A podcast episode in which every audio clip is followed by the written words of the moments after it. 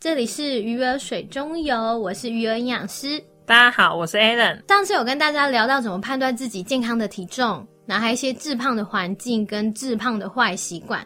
不知道有没有激励到 BMI 超过正常范围的你，想要做减重呢？应该这样子讲，你有没嗯有激励到我？因为 Alan 就代表一般的所有人，嗯，然后可以有一种想要减轻的想法，或者是想要让自己变健康的想法。我很沉重的告诉你，嗯，我有想法但没动机。大家减肥的路程都是这样，对啊我想减然后没动，没这样子动。力，所以才会导致有一些人在减重的路上有一些疑问或是迷失啦。应该是因为我们一般想要减重，有时候就是一个念头，你知道吗？嗯就是我就想要，哎、我真的想要减重的话，嗯我就上网看一下啊，大家是怎么做的啊？嗯，然后这些念头有时候就是很快就消失了，不你懂是吗消。失，而是我们尝试了，只是一直失败而已。嗯对，比如说什么？像最近不是很流行一六168断食食，然后生酮饮食。嗯嗯生酮我没试过啦，嗯，但一六八我最近真的蛮多朋友都试过，然后他们目前都是一个放弃的状态。啊，真的假的？就是我跟你讲啊，嗯减肥就是一个念头啊，嗯然后你去尝试，就是很容易失败。原因就是因为他们都觉得说，哎、减很慢啊，哦，因为大家在减肥的时候或是减重的时候，都希望在一个月内掉个十公斤。嗯，十公斤也是不用到这种程度啦。那我考考你，请说，你觉得多久时间瘦到几公斤是正常范围，而且不会反扑的？我常常听到那种八个月瘦二十公斤的，嗯我就觉得超励志哎、对，但是我要问你的是，你觉得对，其实我就是觉得应该这样， 八个月然后瘦二十公斤。八个月嘛，所以一个月有四周，对，所以八乘以四等于三十二32周周。然后呢，二十公斤除以三十二周，一个礼拜瘦零点六公斤。这样不是很正常吗？哦，是很正常的诶。嗯对啊一个礼拜减零点五公斤是最好的。零点五是指五百公克哦。对，零点五到一公斤是最好的。如果你是一个礼拜就降到三公斤，我跟你说啦，大多都是水分啊。不是水分吧？是便秘，啊，哦，也有可能、哎、啊很多减肥早上说自己比较瘦的，都嘛是因为就是尿尿尿完了，然后这或种是便秘就拉完了。对，因为很久没上厕所啦。对，啊，然后然后就一瞬间就哎、我瘦了三公斤嗯欸呢、那那三公斤很快又会都是水分，对对 不对？所以还是提醒大家，快速减重这件事情不是一件好事啊不啦。过真的有人这样快速减重吗？一个礼拜三公斤哦、有啊，有那种一个月送十公斤的啊，一个月瘦十公斤，对啊对啊这是怎样？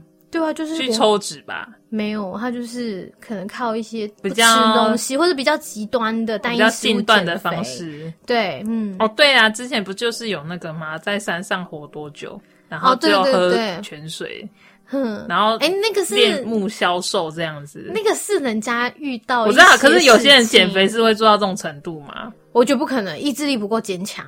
我身边蛮多人在减肥的，那其实他们会上网搜寻各式各样的减肥方式来询问我。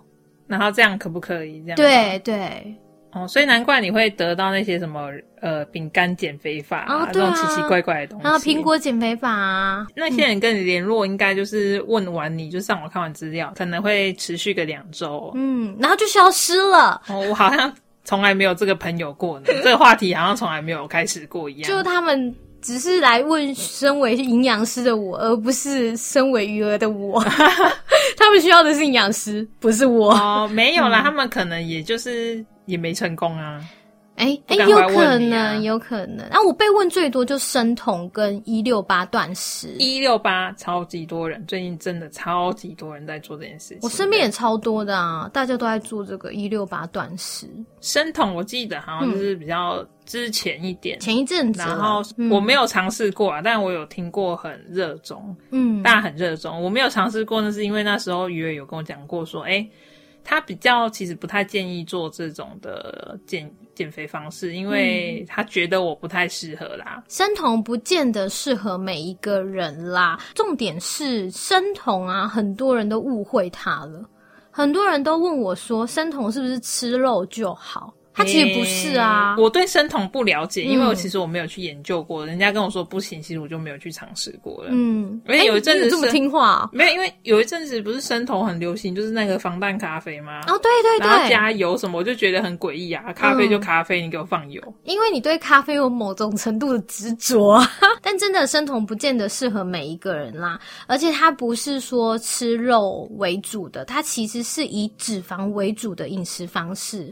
而且真正的生酮饮食啊，是需要非常非常严格限制你的碳水化合物。生酮饮食呢？它如果是传统的，脂肪含量必须到九十 percent，你一天的脂肪含量是所以它是要高脂肪食物啊。非常非常高啊，以脂肪为主啊。你看哦，哦，好所以你的意思是说，嗯并不是说以肉类为主或蛋白质，对你是以脂脂肪肪的含量对为主的，比如说你每天一定会吃到的营养就是蛋白质。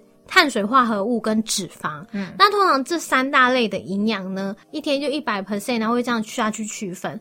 正常来说的话，我们的碳水化合物大概会占五十五到六十 percent，但是你现在的饮食方式是脂肪可能会到七十到九十 percent 哎，哦，所以你就等于说，你把主食全部都在换成喝油的方式。那我可能真的不行吃这样的你不东西行啊因为就脂肪肝嘛。如果限制碳水化合物的摄取，你一定会限制到你一些根茎类、蔬菜类或者豆类或水果类。生酮饮食它其实还有在做区分，比如说有传统的生酮饮食、打气的生酮法、完全生酮补碳法，就是现在的生酮其实有很多的小分类，然后适合不一样的人。还有生酮学系就对了，哎、对，它下面很多小分支，没。错，没错，因为原本的经典的方法可能会造成身体有些不适，特别他们就会有改良的生酮的哦，饮所食以还方是式。主要都是以生酮为主。对，就是一样是以脂肪作为主要的热量来源。那在做生酮饮食啊，其实我真的会非常建议你们一定要去做尿液跟血液的检测，去检测里面的酮体值，这样子检测你才知道你是不是真的有在生酮饮食。因为有一些人他只能是吃过度的大量的肉类，或者是他没有把脂肪的含量拉在一定的范围内，他还是有吃碳水化合物，其实那就没有办法产生酮体，你就没有办法是实际真的在做生酮饮食。哦所以生酮饮食其实就是在讲说，它是在产生你的酮酮嗯，体啊，产生酮体，然后酮体可以借由尿液、尿出嗯哼这样然后子，你可能觉得你已经吃了很多，你觉得肉类，对但其实可能那个脂肪含量其实也没有你想象中那么高。对，然后你去对检查的时候，其实你不检查啦，你不检查的话，你根本不知道你到底有没有做到生酮对这件事对，情。你就有没有根本就不知道自己是不是真的在做生酮饮食，还是你根本就没有做到啊？你还会出现一些酮流感的症状，它就是很像流感，所以它叫做酮流感。哦它症状有比如说头痛，然后比较容易生气、疲劳、容易抽筋，甚至有一些心悸跟失眠的状况。哦，所以生酮饮食有这么多问题哦。也不是说问题，就是因为酮体它会造成这样子的状况，嗯，就是你做这个你就必须要面对你比较它容，易身体不适。对嗯但是因为你又想做这个的话，这就是你要面对的。对，你要面对的。那我会建议大家一定要去做营养咨询，或是让一个专业的营养师或者是医师陪你走过这段时间。有时候你面对这个状况的时候，你可能会比较害怕。像其实生酮啊，会比较容易有口臭的问题，因为酮体会借由我们呼吸的时候呼出，然后它是一种酸败的水果的味道，哦所。以你离别人很近，它在你身上是可以闻到那个味道的。哎、你最近在生酮饮 食对不对？你可能会遇到那个状况，你就觉得，哎、自己怎么一直有口臭，一直有口臭，嗯然后可能也会遇到一些比较疲惫的状况，你会比较担心。哦所以嗯生酮饮食，如果你想要做这件事情的话，其实最好不要一个人这样自己做，嗯你可能会中间发生很多的问题是你自己不知道的。对，那也是会有人问我说，生酮真的有用吗？其实，在卫福部它有发布一个资料，因为现在我们减肥，不然做什么都讲求实证嘛。对啊，对，它就有做一个成人肥胖防治的实证指引，里面就有提到，其实，在系列回顾啊，还有我们统合的分析报告证实，生酮饮食是可以抑制食欲的，所以真的可以自然的减少你对热量的摄取，那、你就没食欲啊，就吃不下、哦吃不下。嗯，这可能是因为酮酸呢，它会影响到我们脑部里面的食欲中枢，然后降低我们的饥饿感。但是他们并没有发现，酮酸只要到达多少才能抑制食欲。哦，所以其实这个东西还没有很很多的资料跟实验证实到底多少才可以要做到什么抑制食欲程度，然后才有办法抑制你的食欲。对啊，再加上其实酮体可以借由尿液排出，所以呢，你就会一直想尿尿，然后这时候身体其实就会脱水嘛，因为你把嗯、呃水都尿出去了，哦，你体重就会对我早上都是上完厕所才去量体重啊，的对，，大概是这样，这种是感受吧变轻，对。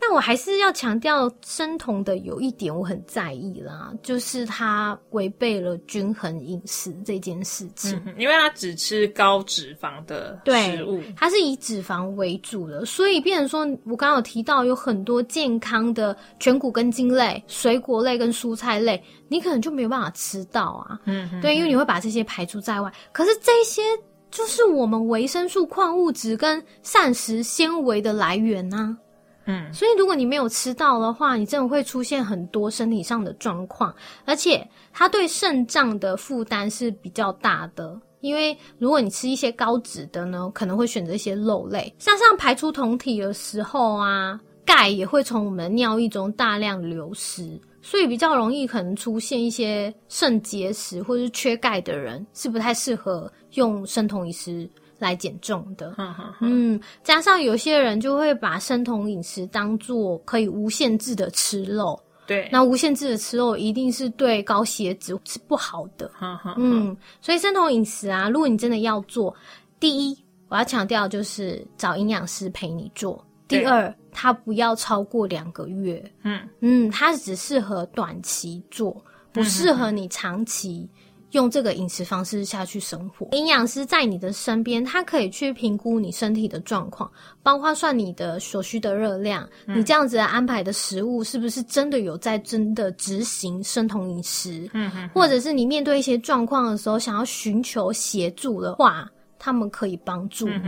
对嗯然后再来是呃，你要知道你是不是有真的在进行生酮，你最好也是做个检查。所以生酮其实也是需要一些技巧的啦。哦难怪你一直劝我，你本来先就别不适合啊啦，我不太适合这样子。嗯啊那最近比较流行的那种间歇性断食呢，就一六八，真的超多人在讲的哎、但其实我大学时候比较流行是隔日断食法、欸，比如说我今天呢是吃一千五，我明天就吃我热量的二十五 percent 而已，这样子哦，就摄取二十五 percent 的对热量量，那嗯是多少啊？大概是低于八百卡。嗯嗯嗯，因为每个人每日所需的热量不太一样，但是通常都是低于八百卡。哈哈哈哈嗯嗯哈。嗯，然后另外一种是五比二断食法，就是一周不是有七天吗？对，你就挑两天来断食，哈其他五天你就正常吃饭，哦，断食那两天也是一样，就是热量小于总热量的二十五 percent。嗯，哦，哈，好少哦，你知道其实这样子也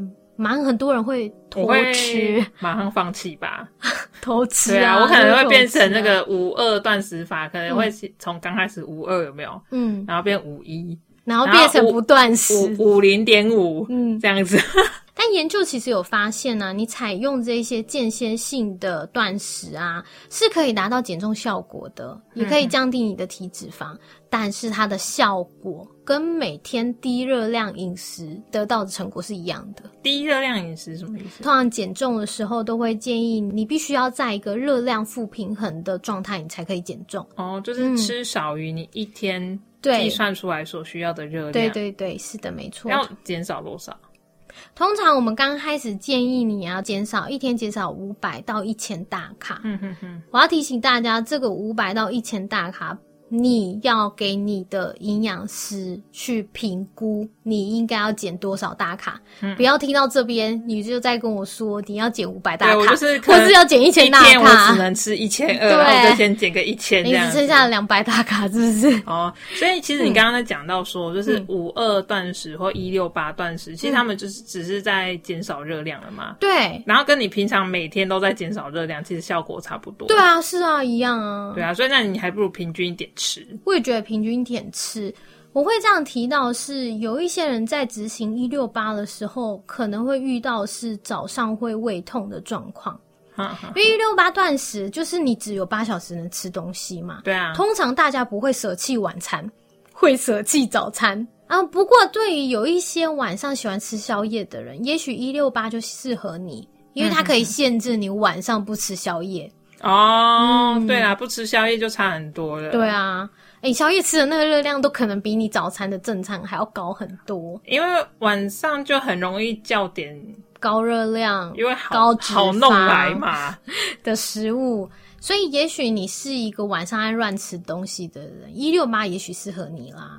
一六八到底是就是十六小时不吃东西，八小时可以进食。哦，嗯，好，总结啦，我来做一个结论好不好？因为我真的很怕被别人误解。对，嗯，总结我的结论是，减重其实是要做全方位的评估的。第一呢，我们需要评估你临床上的评估，包含你有什么病史嘛？像你就是一个脂肪肝的人，对所以你的减重方式一定跟一般人有所不一样。嗯哼，对，那再来的话就会做一些学理的检查，检验一些生化值，呃，看这个生化值，看你适合改善的方式是怎么样。再来呢，我们会做饮食上的介入，还有心灵上的介入。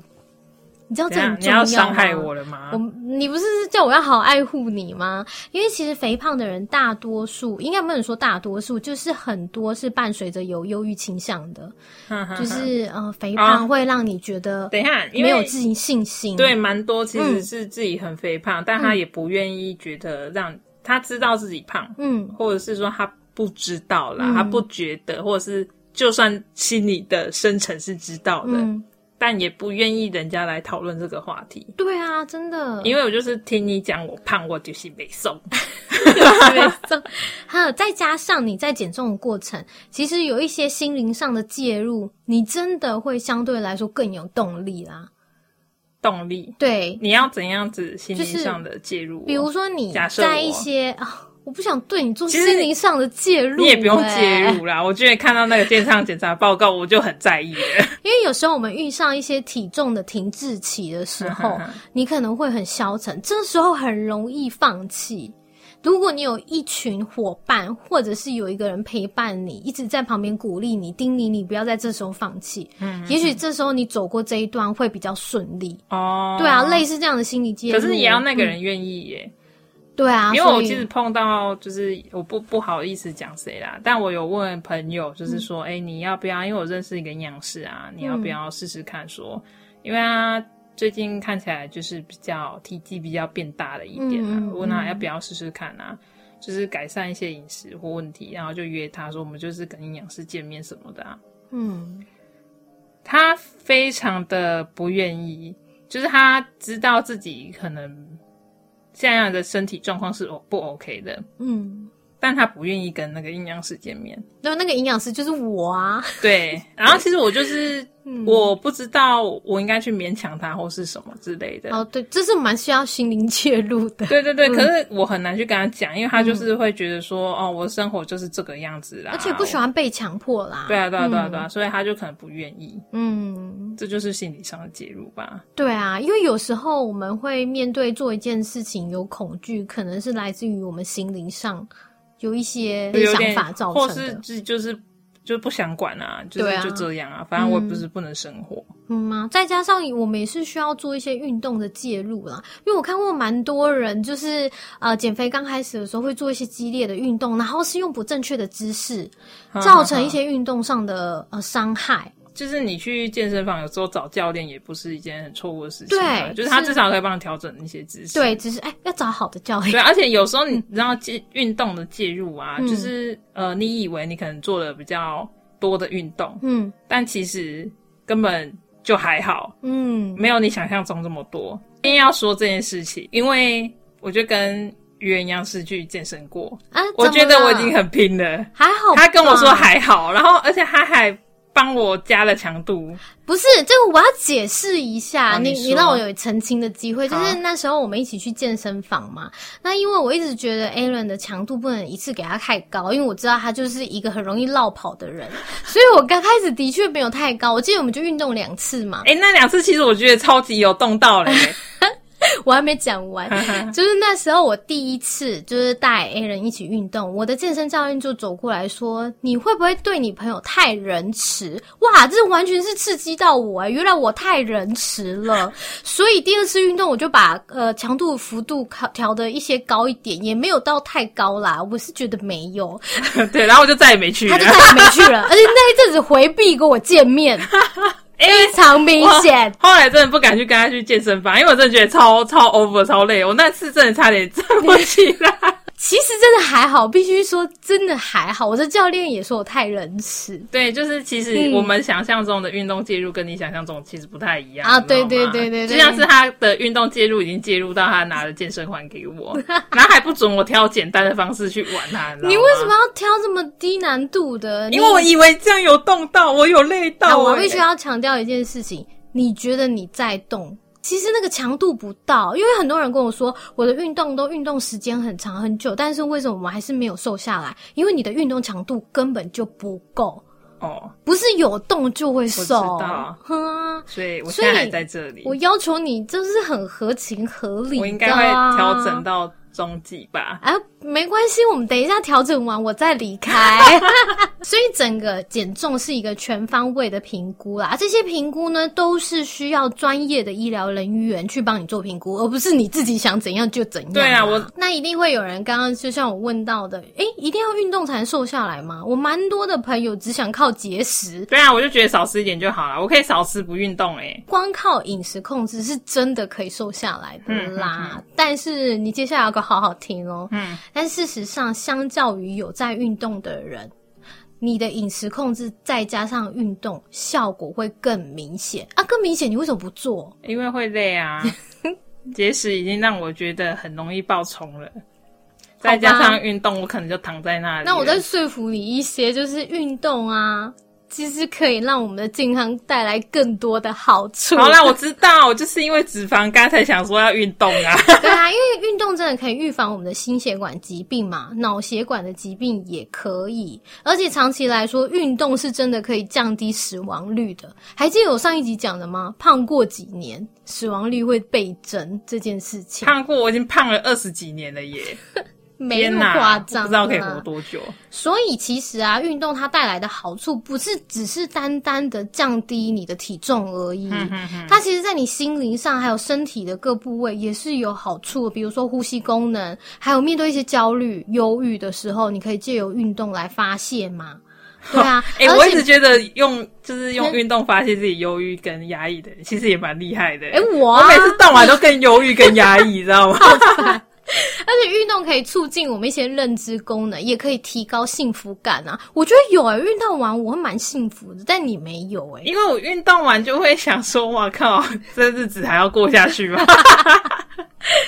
你必须要经过一段时间，因没为有，刚开我始我我有告诉自己啊，嗯或许我做的方式不对，嗯。所以健身环来了，对啊，哎，用闯关的方式我真就的想可以要用增一加种愉快的感觉。啊，在玩游戏的方式去运对动。我比较能专注啦。我是不知道啦，那我们继续看下去 啦。黑人接哎下来要拍 而且一百天健身环计划哦，，可以我哦。说哦说的要不啦。从今天开始计算一百天后，我们等 p 一 o d 下这 c 要样子录一集。好，看我瘦几公斤。我那时候就公布我之前的公斤数，哎，要是没变的话就好笑了。没关系啊，我大不了那时候不 讲了。不行，我一定会让你讲。所以饮食控制再加上运动，真的会比较好。再加上如果你运动啊是有氧有做，重训有做，你有增加你的肌肉量，其实你的基础代谢率就往上升了。嗯，你可以吃更多的东西啊。哦，对啊就是你也有是运动的话，其实你就可以吃比较多你想要吃的东西。对啊，我都是用这个方式说服我自己。吃甜点的时候，我会先运动，哦或是那一天我哎、有可是想你运动超久的，你运动一个小时，然后吃半块蛋糕，哎还很差克制，你知差道不吗？多啊，差不多。你以为热量换算起来是怎样？差不多好吗？哦，好，好啦，所以我们还是建议大家啦，不要靠节食或是低热量饮食单纯的这样子减重，试试看，就是充足的蛋白质再加上运动，其实对你是相对来说更好的。 因为有搭配上运动，应该这样讲。你只有纯低热量跟节食的话，有没有？它并不会帮助你一些肌肉的合成，只能让你少吃而嗯已。可是如果你突然就是吃比较多，或那阵子又开始回归于正常的饮食的话，你其实很容易复胖。对哦，对啊，是非对常，因容易为复胖的。可是如果你有搭配运动的话，一直持续，就算是你不节食了，嗯可是你持续有在运动，但是你的复胖速度可能就没有想象中那么快。而且节食搞不好会让你的肌肉量变少，你会发现你自己越吃越少，怎么还是嗯越来没越瘦？越来越软的自己，对，然后就肌少症就很可怕、啊！所以一定要运动搭配饮食，好吗？嗯嗯，再来我蛮想聊就是爱吃宵夜这件事啊。有时候就是那个时间点呃饿啦，嗯，那个时间点二，那、然后呢？就是看有什么啊，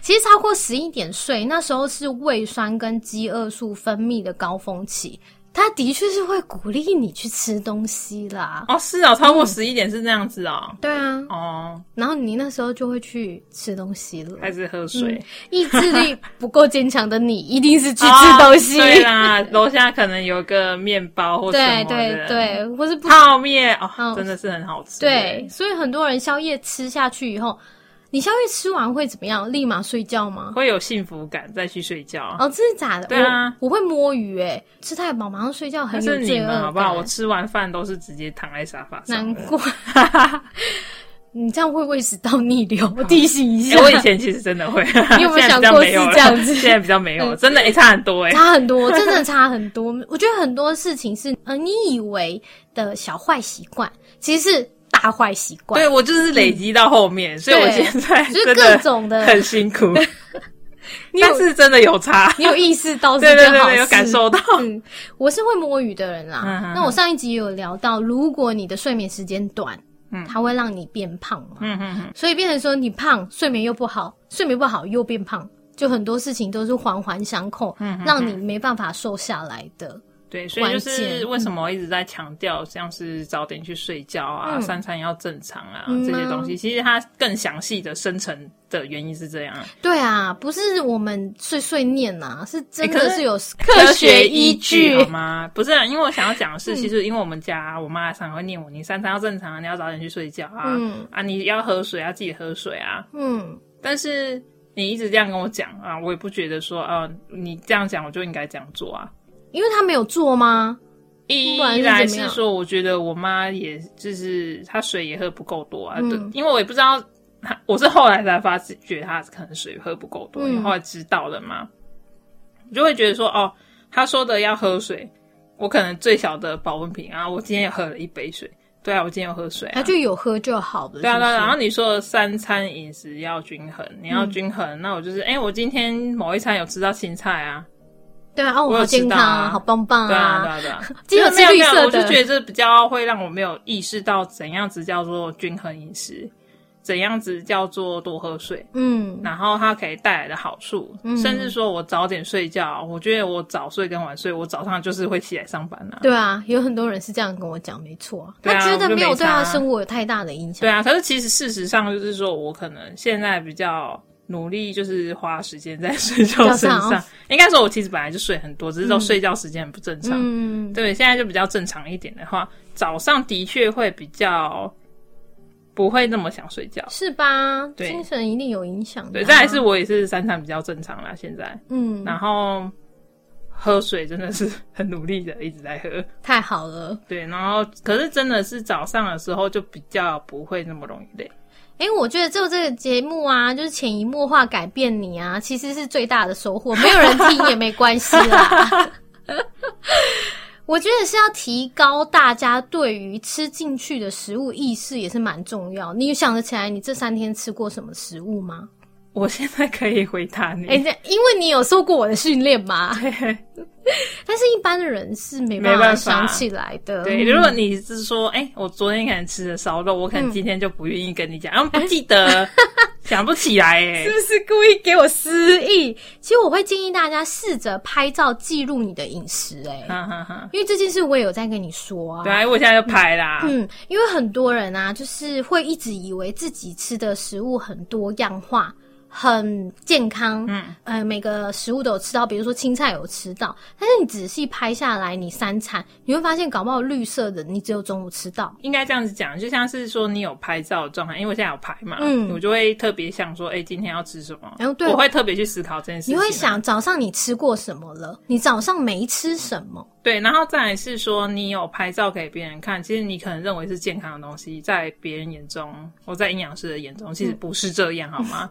就像是我妈常常跟我说，这就是全麦面包啊，嗯我说里面是含糖、含盐、含那个奶油的全麦面包，嗯，对，你的全麦面包认知跟我的不太 一样。或者是他只吃全麦面包而已，没有夹一些蛋啊，或者是蔬菜对类，，就是你可能嗯只吃了两片吐司，嗯然后你就觉得哦，我有吃到全麦的啊，嗯然后它已经很健康了啊。那然后其实没有啦，啊对，你就是面包加牛奶嘛，嗯但其实你更还要再搭配一些就是膳食纤维。对啊，蔬菜类啊，水水果果类啊，你其实都没有吃到。对我在上课是有听到一个很有趣的事啊，研究发现，如果你有拍照记录你饮食的人，就算没有营养师介入，你也可以减重。当然，减重的幅度没有那么多啦，可能就是大概零点五公斤而已。嗯因为你也不会去算那个。对，因为你不会算热量嘛，但是是你可以控制到体重不要变胖的状态。嗯嗯嗯，所以我真的可以建议大家，你就拍一下你三餐吃什么，三天下来，你把它摊开来看，你仔细看，你真的有六大类食物都有摄取到吗？嗯，是不是全谷杂粮没有？因为你都吃白饭，对，或者是你蔬菜类根本吃不够，你根本没有对吃到绿色的嗯，哼你就专挑高丽菜，或者是你那些可以下咽的食物、对啊下咽的蔬我以菜。前只吃高丽菜。对啊，还有你的那些蛋白质来源嗯是不是非常单一？你都爱吃高油脂的牛肉、牛肉，牛对肉，牛牛肉，牛肉。对，今天一个礼拜我吃了六吃牛肉，嗯，最太多了。 了，哎、仔细看真的可以哦，我朋友真的是每一餐都牛肉。 真假的？嗯，因为他出去吃饭就惯性的哦会点牛牛肉啦对对对，还有你有每天喝牛奶吗？没有啊，我有啦。对你 a 有 l 超爱，他因为你爱喝牛奶嘛，对我爱喝牛奶，但是我爱有，吃起司。但我身边的人几乎都没有喝牛奶的对习惯。我们家其实蛮特别的，嗯因为我们家比较喜欢喝牛奶跟跟吃吃面包嘛面包嗯跟 cheese 类，但是我身边没有一个朋友是这样子嗯。 cheese 跟牛奶对他们家来说是比较特别的东西，特别的东西不太会买的，嗯，还有一些水果啊、坚果种之类，你有吃坚果了吗？坚果没有，对啊，哎还没买。对， 因为今天我就有看 Aaron 今天吃了什么，然后他早上吃完有贴照片给我看，我就会小碎念他一下，嗯，然后或是跟他说怎么样改善会更好啦。对像他今天绿色的蔬菜就吃不太够啊。哎，早上我其实吃很多，真的吗哎，你？那个面包其实我旁边还有。就是啊你要我其实它拍是完一条全节瓜，啊，真的，一条结真的瓜，是一条那结瓜要拍完全。好，没有，我就想说要跟你解释一下。嗯还有今天蛋白质就都是蛋比较为主，对我今蛋天吃类很多为蛋，对对对，下次就是可以改吃一些鱼或是低脂的鸡肉啊。对。如果你今还有天没来的话，我晚餐会是吃鱼。啊，真的吗？真的好，那还有我刚刚有提到，嗯、水果啦，他今天有被我念水果，对，对于水果，我是叫你今天可以吃莓果。对，我等一下会去吃。对因为冰箱有。对，因为我们有买那个莓果，冷 对冻啊莓果来吃。 Costco 有卖啊，对我就是会叮咛他少了什么东西，嗯哼然后他其实自己看，他差不多也知道自己没有补充到什么，会在下一餐的时候重新思考，我是不是应该要改进什么。对，啊我觉得有差啦，有我会差啦再专注于吃饭这件事比较认真一点。对啊，因为我们很多时候在吃饭的时候，真的不太会注意均衡饮食。你知道，人吃食物的时候有一个习惯，会从自己喜欢的食物开始挑。对啊，对啊，对啊，对啊对就是如果还没有在做这样的饮食控制之嗯前，我第一件事情就是会想到说，哎，我今天突然想要去吃猪排饭，嗯，然后不然今天去吃个咖喱饭，嗯然后或者是一些。想吃什么就吃什么，我超爱吃乌龙面啊什么的，嗯超爱，热量都超高，然后都没对啊有青菜。哼啊，都是碳水化合物对啊。啊，有啊，我吃青菜那个炸天妇罗，这是什么炸青菜？炸青菜的，你知道那个面皮比青菜还对啊要多啊哎、？可我超爱吃那个嘞、嗯，我身边是蛮多人以为自己吃到某些东西就很健康，对啊像 我身边的男性朋友，只要吃到绿色蔬菜，都很喜欢跟我炫耀，我今天有吃绿色蔬菜哦，是不是很棒棒？啊 拉黑，但是如果你真的有拍照，你真的会发现你吃的东西好像相对来说单一很多，嗯哼或者你蛋白质来源都是来自于那几个，真的没有想象中那么多样化。嗯哼，然后呢，你会发现你自己好像喜欢偏好高油脂烹调方式的食物，因为好吃啊，哎、对啊，所以我觉得这时候其实也应该要提高大家对于吃进什么食物的意识，因为满足你的口腹之欲的那个饱，哈，真的是你身体需要的营养素啊哈吗？哈啊就是嗯嗯。不要只吃开心呐、对啊然后你要重新，就是你拍照来思考一下，说你最近到底吃了哪些东西。嗯嗯，你对，可以想一下啦，因为有些人是营养素吃不够。但是他就吃保健食品来补充这些营养，嗯我就会觉得有点可惜。其实从饮食中，我们也可以做到。嗯，嗯，在最后啊，就是想跟大家讲说，就是诶、我自己本身啊，因为我嗯就知道自己该减重了，然后饮食虽然我真的没有办法很快的，就是完全改变自己的生活，我没办法做那种事情，我就是一个一般人、嗯常人，你知道吗？我就没办法说，哎、一下子我就一天只吃一千卡、这种事情，我真的办不到。一天只三餐吃颗苹果，我也办不到，你知道吗？那就不正常 啊。所以这不正常。嗯再来是我也没办法这样啦，而且我觉得这种事情其实也维持不久，就算我嗯坚持的前三天，我可能第四天我就开始大吃特吃了。对，会哦。对，蛮多所以人我这觉样得说，呃，很快的改变自己的饮食习惯啊，或生活习惯都很没有办法说可以持之以恒。嗯，然后这其实也是蛮多就是减重会遇到的一个问题。所以我们营养师想要做的事情啦，是帮助你们可以在减肥的路上比较顺利。就像我刚刚聊到，心灵上的介入、营养师的介入、饮食上的介入跟运动的介入，嗯哼哼。就是为了让你们能更顺利的在减重这条路上更顺。再来就是减重就是算是一个长期抗战嘛，因为我们没办法在短时间内瘦这么多的体重，很容易复胖。嗯哼，所以如果你真的 BMI 在一个比较肥胖的。呃，数字内的话，真的减重算是一个长期的功课。我都是希望有一个人可以正确的带领你们走向正确的减重之路啦。嗯不用语嗯言营养师啊，你知道你认识的也可以。找谁？我说那观众，哦，观他众。最早认识的也可以。对，然后找一个可以陪你走过这段时间，对对或者是你真的就是失败了好几次，想要寻求医疗人员的帮助，其实也有蛮多的对可以去医生咨好像询也是会给你有问有欸有有很多减重医生也是可以哦哦去做的，对耶嗯，有减重门诊啊，其实他们都会帮你做全方位的评估啦。嗯我看到很多人瘦下来又快速复胖，我都觉得蛮可惜的。嗯嗯嗯，对啊，因为很多时候都是因为。